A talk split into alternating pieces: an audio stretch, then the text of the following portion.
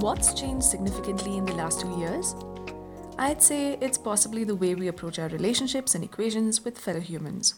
The pandemic has highlighted a few rudimentary emotions that we always had in us, but for whatever reason chose to downplay. One such quality that we realized was paramount was kindness. Oxford Languages defines kindness as the quality of being friendly, generous, and considerate.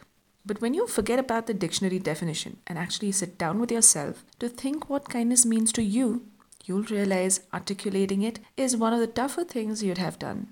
Every one of us has had a lived experience drastically different from the other, and fundamentally, that's what dictates how we perceive kindness. This also means how we define kindness is unique. In some cases, we may have the vocabulary to express it, in others, we rely on anecdotes. So when phrases like be kind to each other or be kind to yourself get thrown around, the puzzling question is what must one do? And yet, we've all experienced kindness in some form or the other. So we at the Orange Heart went up to some really interesting people and asked them three questions. What does kindness mean to you? Can you recall a random act of kindness that shifted something in you? If given the means to do your own act of kindness, what would you want to do? The responses are fascinating to say the least. We've kept them raw and free flowing, and you'll hear each of them as episodes of different lengths.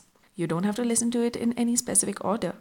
Just pick one and go for it. If you find something inside of you stir while listening to the podcast, write to us on Instagram. We are the dot orange heart. That is T H E dot O R A N G E H E A R T. We'd love to hear what you have to say. Happy listening. I am Vismaya, the founder of the Orange Heart, saying bye for now.